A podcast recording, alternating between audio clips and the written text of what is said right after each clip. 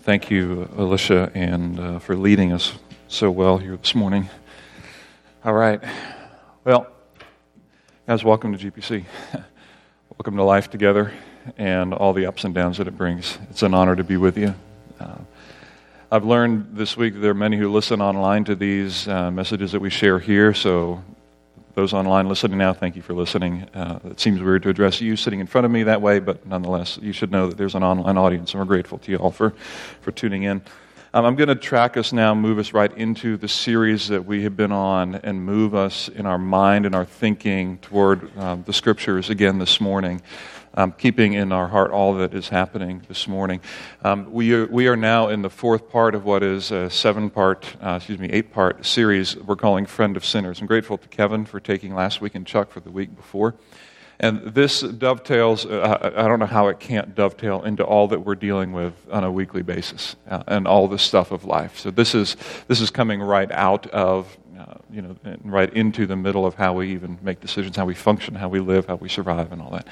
So, it, in this morning, um, I, I, want to um, step into this message by kind of reasoning with you for a minute. Okay, I want to speak to the idea of reason and what is reasonable in our experiences. Let me explain it this way: uh, we tend to think that reasonable thinking almost always leads to success. Let me flesh this out. If you are raising small children, you will tell them, you may not use the word reasonable, but you will tell them how much dessert they can have. Because it's reasonable to have maybe one or two cookies. It's unreasonable to have 15 cookies after dinner. If you're raising kids, it's reasonable to share the toy and take turns. It's unreasonable to grab it and hold it and have it forever. Like, that's just not reasonable. It's reasonable as you're growing up to spend a little bit of time on your hobbies, but not to quit your job and take on your hobbies full time. Usually, usually. Usually not reasonable. It's reasonable in your whatever in your uh, you know, your school environment to actually get your work done, and it's unreasonable to just quit that and push that out and not even bother doing that. It's unreasonable to think that you're going to do awesome in a 15 page paper when you write it the night before. It's just unreasonable. We generally tend to think that reasonable thinking almost always, almost always leads to success. Okay. Now, with that being said, I think that's generally true. That being said, this is also true. I think we rarely associate what's most reason, reasonable with what's most extreme. So when we compare what's extreme with what's reasonable, generally we say, no, what's most extreme is generally not most reasonable. Case in point, if I told you, because it's daylight savings today, I'm going to speak for two hours this morning instead of about 30 or 35 minutes. Now, what sounds more reasonable to you? Okay, and don't answer that out loud, okay? We tend to associate what's most reasonable with what is least extreme. We don't associate what's most reasonable with what is most extreme. We just generally don't do that. Now, however, however, every now and then, what's most extreme is also most reasonable. Every now and then, what is most extreme is also most reasonable.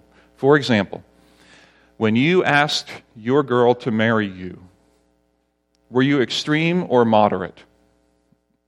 Don't answer that out loud. if you ever needed to quit a habit that dogged you for a long time, was it worth going to extremes to quit that? If you ever had to, to quit a job that was just churning you up inside or out and you just had to move on and there wasn't really a plan, you just did something that was kind of extreme, but it actually was the most reasonable thing to do. There are times when it, the most reasonable thing to do is also the most extreme thing to do. Now, here's how this works. Here's how this plays for us. Here's what I'd like to suggest that living within reasonable extremes keeps us alive. I'm not going to eat 15 cookies after dinner just not reasonable. I'm not going to stay up all night, even though I might get more done for a little while. I just, it's not reasonable. I live within extremes that keeps me alive. But pushing to the extreme can give us life. Pushing to the extreme can give you and can give me a glimpse of life, something life giving, like, oh, I should have quit that a while ago. Ooh, I should have thought about my faith that way ooh, if only I would have. These moments happen often on retreats or when we're going through deep trials. It's like, uh, why didn't I do what I thought was more extreme before? Living within extremes keeps me alive, but pushing to the extreme can give us life. Okay? That, that's how these things work, I think. And I want to take you to a passage in Scripture where Jesus plays with us a little bit. And he's going to challenge us to think about reason and what's most reasonable, what's maybe conservative, what's moderate, and put right in the face of that this extreme example and challenge us to say, wait a minute, what if what's most reasonable is actually also most extreme? And that is a difficult proposition. So, with that as background, I invite you to turn to the Gospel of Luke. Luke chapter 5 is where we are going to be. Uh, the Gospel of Luke is um, the third uh, letter in the New Testament, so it's kind of in the right two thirds of your Bible. Luke chapter 5. Um, Pastor Kevin finished up with Luke 4 last week. We're going to jump right into Luke 5. And we're going to pick up a story um, that's a pretty fun story. If you've been in church before, you're going to know this story. And if you haven't, I'm looking forward to telling you the story. Even if you have been in church, I think you're going to see it. I hope you'll see it in maybe a fresh way this morning. Okay, so Luke chapter 5, beginning at verse 1. By the way, if you don't own a Bible, there's a Bible near you. That is our gift to you this morning. We really want you to take it with you and read it, all right? Because we think the scriptures help us see God and they can help you in your day and your life, okay? So here we go. Uh, Luke chapter 5. Those of you who've been here before know that I'm, I, it's kind of like stop and go traffic with me on this. I, I, we get into the text, we stop, then I comment on it and go back in and, you know, that kind of thing. So we're going to do that again this morning, all right? So Luke chapter 5, beginning at verse 1. I'm reading from the New International Version. One day, as Jesus was standing by the lake of Gennesaret, with the people crowding around him and listening to the word of God, he saw at the water's edge two boats left there by the fishermen who were washing their nets. He got into one of the boats, uh, the one belonging to Simon, and asked him to put out a little from the shore. And then he sat down and taught the people from the boat. Now let's pause it right there to know what's going on. Picture the scene. I want you to get into the scene. One day by the lake of Galilee or Gennesaret, there are people gathered around Jesus to hear what he's saying. Now, I find this interesting. Do you think what Jesus had to say was good? Do you think his teaching was worth writing down? Probably. But this is what Luke ignores. He doesn't ignore, he doesn't tell us the content of Jesus' teaching. He just happens to say, oh, yeah, by the way, Jesus was teaching. He's probably pretty good, probably pretty sharp, but we don't even know what he's saying. And a whole bunch of people were gathered around to hear him. So here's the scene. The Lake of Galilee, the Lake of Gennesaret is there. You know, it, it, it goes further than our eye can see. There are people gathered around, kind of pressing in onto this lakefront. And on the, at the same time, there are fishermen who had been fishing most of the early hours of the morning, who are off kind of to the side with one or two boats, maybe one still in the water, one off, maybe, I don't know. And they're over there and they're tending to their nets. Verse 2 At the water's edge, two boats left there by the fishermen who were washing their nets. This is, by the way, a normal thing and a kind of annoying thing for fishermen to do. But every day, if you're a fisherman in this time, every day you wash the nets. If you don't wash them and then let them dry and then you fold them, if you don't do all that, they rot. And then you don't have a job, your family doesn't eat. So you know what? Wash the nets. Not just a job for the intern, everybody does it. Wash the nets. It takes a little while, you wash the nets. Fishing in this day, you need to understand how this worked. These boats, um, our best archaeological evidence on these boats, by the way, say that they are 26 and a half feet long. Now, those of you who are, have any kind of construction background, immediately you're picturing that. The rest of us are just like, that's interesting. Okay. 26 and a half feet long, seven and a half feet wide, and four and a half feet deep. Got that? You already kind of get that in your brain. Some of you others like, yeah, that's neat. Okay. So that's the way it is. There are, again, our best archaeological evidence says there's a place for a sail on that boat, and there's also a place for four, like, row men and a tiller man on that boat. That boat can handle um, about one ton of weight, about one ton of weight on average, which is a pretty big payload for a boat that size. Um, that can have you know about five crew and their their catch for the day, or it can be, you know, five crew and maybe up to maybe 10 passengers, something in that range is, is what we're looking at. So we have two boats that are of decent size that can carry a decent amount of material, a decent amount of payload that are sitting there. One is owned by Simon, and he has a bunch of partners there, and he asks them to put out to the shore. The way that this works is um, the Roman um, government essentially was in control at the time. And so, in order to pay your taxes to Rome, fishermen like Simon and others would gather together people around them to function as business partners. And it would be an easier tax burden if you can share that among your guild or your group, and that's what they did. So you have these fishermen who are associated with each other because of um, economic and political reasons. They're working together to make this easier, and they got two boats and a bunch of nets, and they're kind of getting that taken care of. The way fishing would have worked is at night, usually the wee hours of the morning, these fishermen get up and they don't have sonar, probably not that point yet. They go out onto the lake, and they actually would have, imagine this, it kind of might take you into the movies, I don't know, maybe a Lord of the Rings kind of feel or something. They actually would have like a blazing torch on the front of their boat as they go forward to see what they're looking for. And they might see fish. I mean, we were talking about just seeing the fish right here. That's why they have to go out at night, because the heat from the sun would, keep, would push the fish further.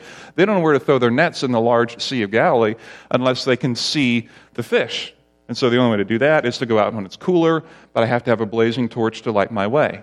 So that's what they did. And when the fish are visible, then two, one of two things happen. One, they throw the spear in if they have that, a bigger fish, or two, they chuck the net in and hope that they get the fish.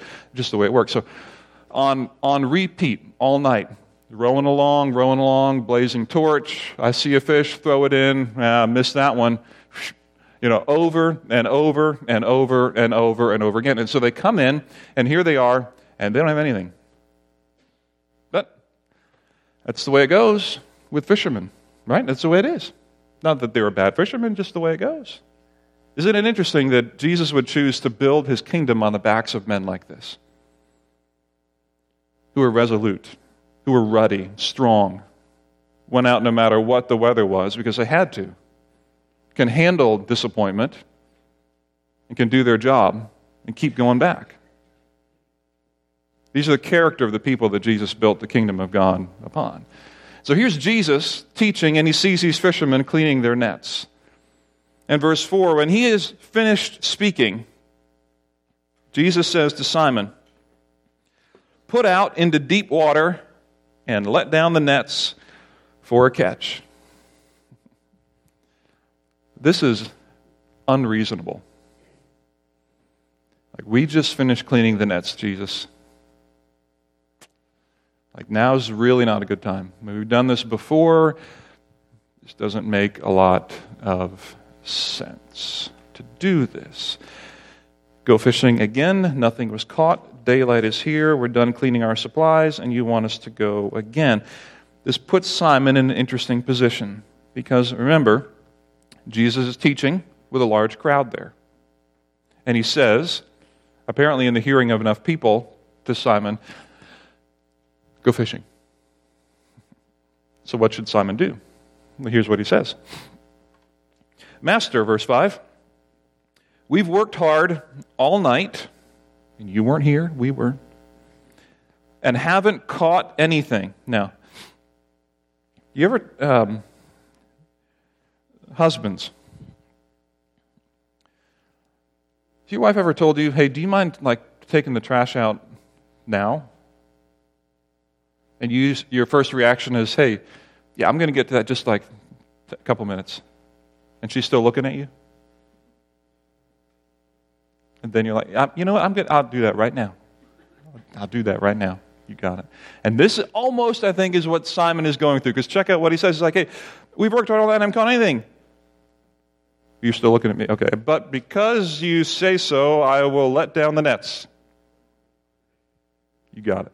Because you say so, I will let down the nets. This is an honor shame culture, right?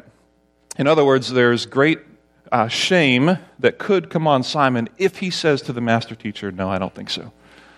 At the same time, this puts all of the responsibility on Jesus, not Simon. Like, Jesus, this is your idea, your dumb idea. And you've got all the crowds here, so you're telling me to do it. I mean, I, I, is Simon expecting to catch anything? And I would say, no, not at all. And he's not expecting to catch anything.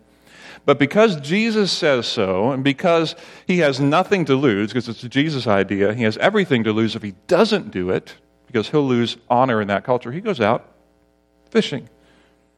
Verse 6. So when they had done so, they caught such a large number of fish that their nets began to break. Which means that this is not normal, because if their nets were breaking on this, they would have made stronger nets. You never catch this many fish at one time. This is, this is way too big for these nets. Verse 7 So they signaled their partners in the other boat to come and help them because they weren't expecting to catch anything. And they came and filled both boats so full that they began to sink. Both boats so full they began to sink. If our archaeology is right, we have over two tons of payload now on these boats, people included. I'm not a fisherman, but that seems like a lot to catch in the daytime.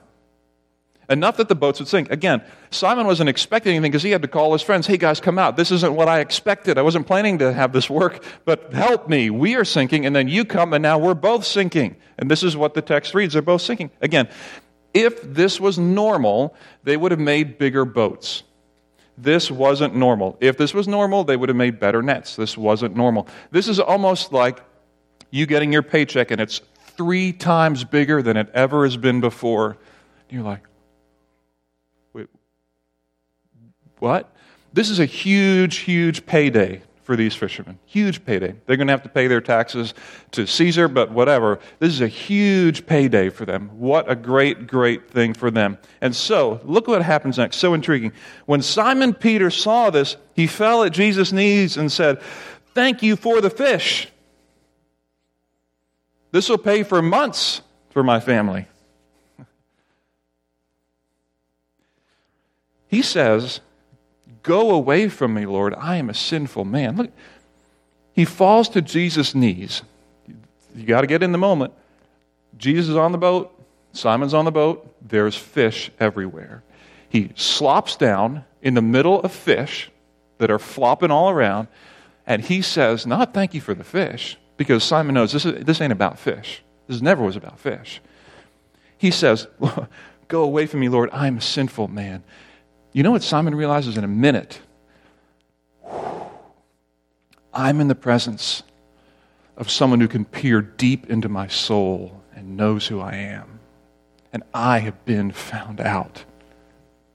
If he can do this, he knows me and he tries to get ahead of it and says, Jesus, I'm sorry, I'm a sinful man. Like, go away from me. I can't be in your presence. And I'm telling you, some of us have a view of God like that, don't we?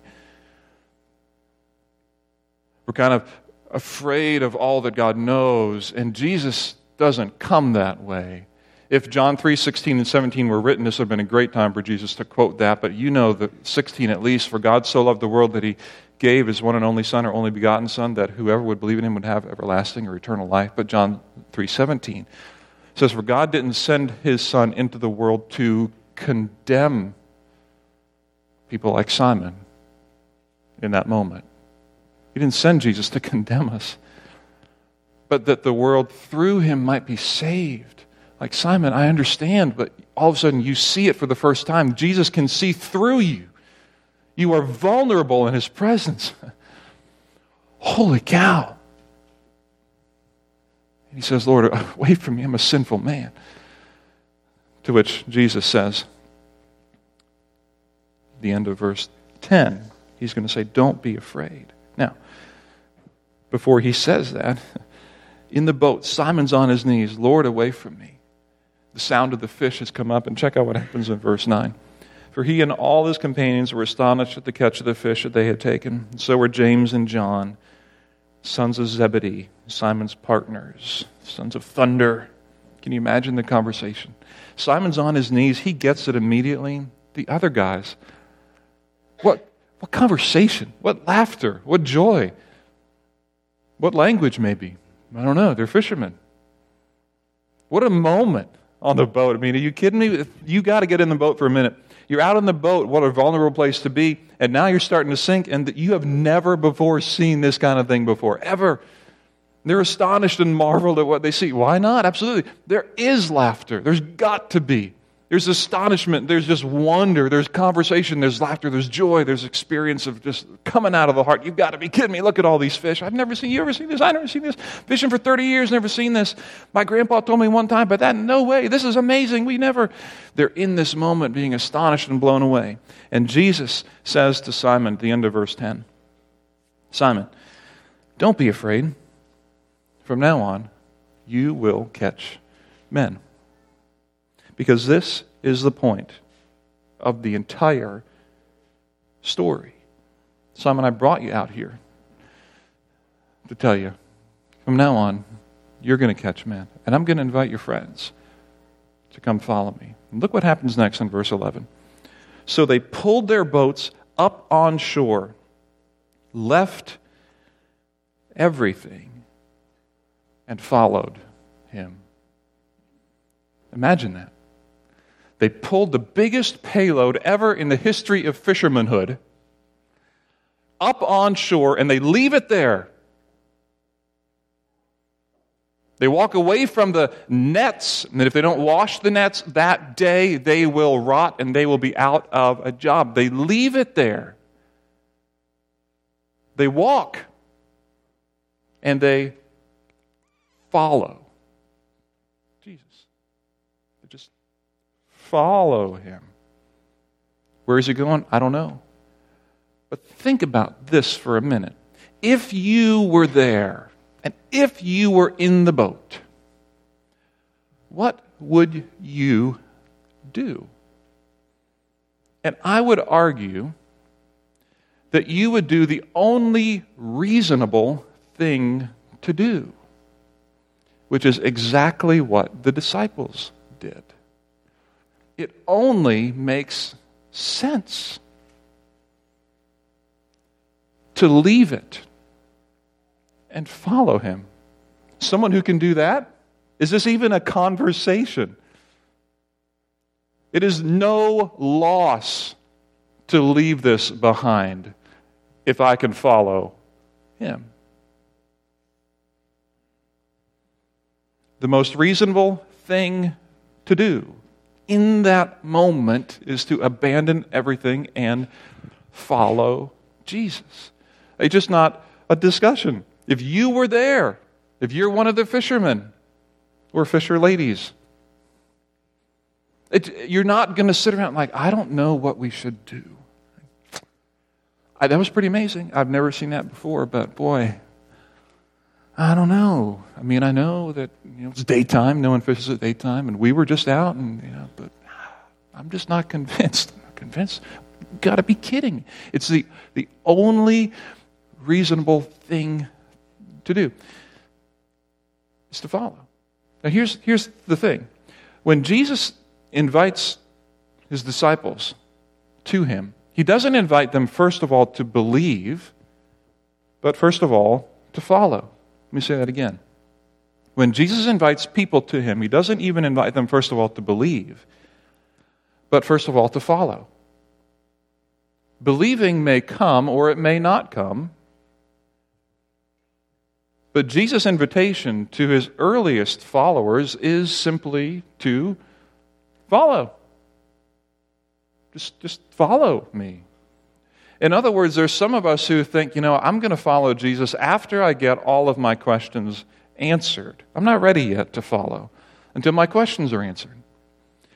Can you imagine one of the fishermen in this moment being like, hey, Jesus, hold on, I have a question about creation. Can we talk for a minute about what Moses meant in Genesis 1? Like, ask the question as you follow. Along the way, ask the questions. Right now, he's leaving, you better follow. Jesus' call on all of us is an invitation. First, just, just follow. You got questions? Bring them with you, but just don't walk away from me. Like, follow, ask them. What does it mean to follow? Here's what Jesus says, and we see the we see Matthew writing this here. He says, when Jesus talks, this is what Jesus says: Whoever wants to be my disciple must deny themselves and take up their cross and follow me. In other words, set aside my self interest and just follow Jesus. For whoever wants to save their life will lose it, but whoever loses their life for me will find it. Whoever loses their life for me will find it. And so, what's Jesus saying? He's saying, take that self leadership of your life, the desire that we all have to protect ourselves, to think about ourselves, to put ourselves and our family, like, take all that and submit that to me. Submit that to me. Deny yourself and then take up the cross of that. There's going to be weight with and difficulty with always submitting your pride and your will to God and follow me. Because here's what we know we all follow something. We know that. You might follow your, your heart. You might follow your passions. You might follow the money. You might follow a desire for a greater reputation. You might follow a desire for greater success. You might want everybody to like you around you. You may want to dress just right so people think you're cool or whatever. You may be in a situation where you just want to be making the best business decisions that you can for the sake of you and your company and your future. I understand all that. I, I get all that. But we all follow something, something leads us along. And I'm going to tell you that I can't trust that my leadership of my own life will ever be even halfway as adequate as following someone who does something that Jesus did. But not only catching tons of fish, but predicting his own death and resurrection and pulling that off. We all follow something, which is why I make the case the most reasonable thing to do is to abandon everything and follow Jesus.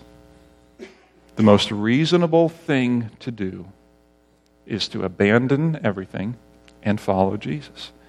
And what do I mean by that? I'm not suggesting you go home and sell all your things although maybe we should sell some of our things. When I say abandon everything, I mean abandon the self leadership of your life. Abandon the self drive of this is what I need to do.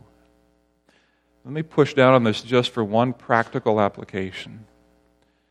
Imagine what your day would be like, or your week would be like, or the season of your life would be like if you started every day with a simple prayer to God and says, God, today I want to submit my will to yours. God, today I want to put my interest under yours. Today, God, I want you to help me, and I'm going to think through my day. God, help me. Help me when I go to school to love my neighbor like you tell me I should even those who are most outcast and most socially awkward. Help me to love them like I should. I'm not going to want to, God. I know I'm going to need your help. Help me with that. God, when I go to work, I'm going to need you to help me remember it's not all about the money. I, mean, I need you to help me remember that because my heart goes there. Like, I want to make more. I want the business more successful. I want that. God, help me to remember what it really is about to love you and to love you. Like, help me remember that. God, today I'm interacting with my family. I am struggling deeply with that relationship. It is hard.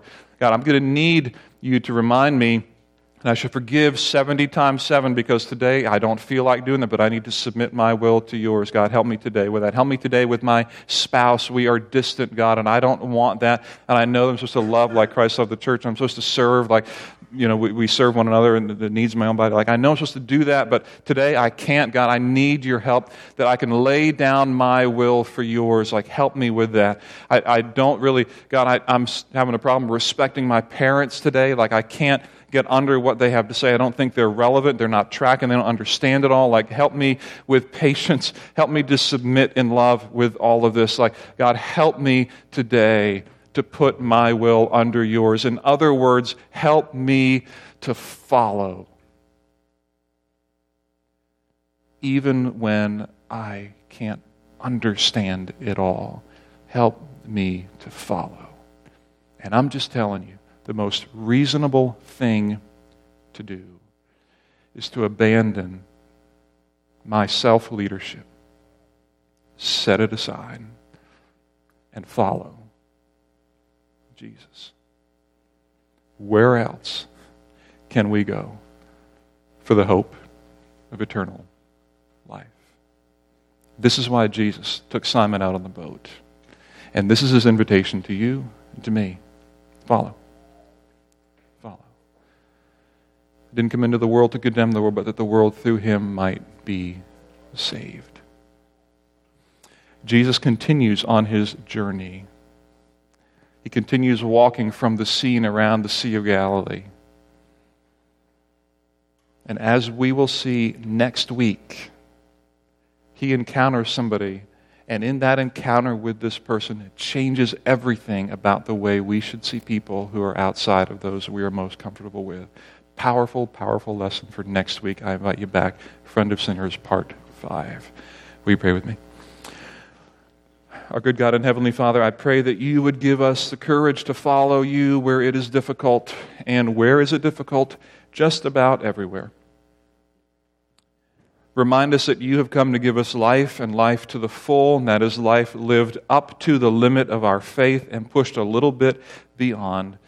Father, help us to trust you, that you have control of this world. Help us to give to you the conflict in our heart, the struggle to release self control of our lives, to loosen our grip on our future, and to loosen our grip on our family and our business and our relationships a little bit, to just let some of that slide to the side so that we can step into a real faith relationship with you. Father, I pray that you would help us to see that this does nothing to diminish our passions, but enlivens them for them to become all that they were meant to be inside of us. It gives us life to submit ourselves to you because you alone have the words of eternal life. Father, we thank you that all of your ways, all of your ways are good. All of your ways are sure, that we can trust in you. Give us courage to do that. I would pray.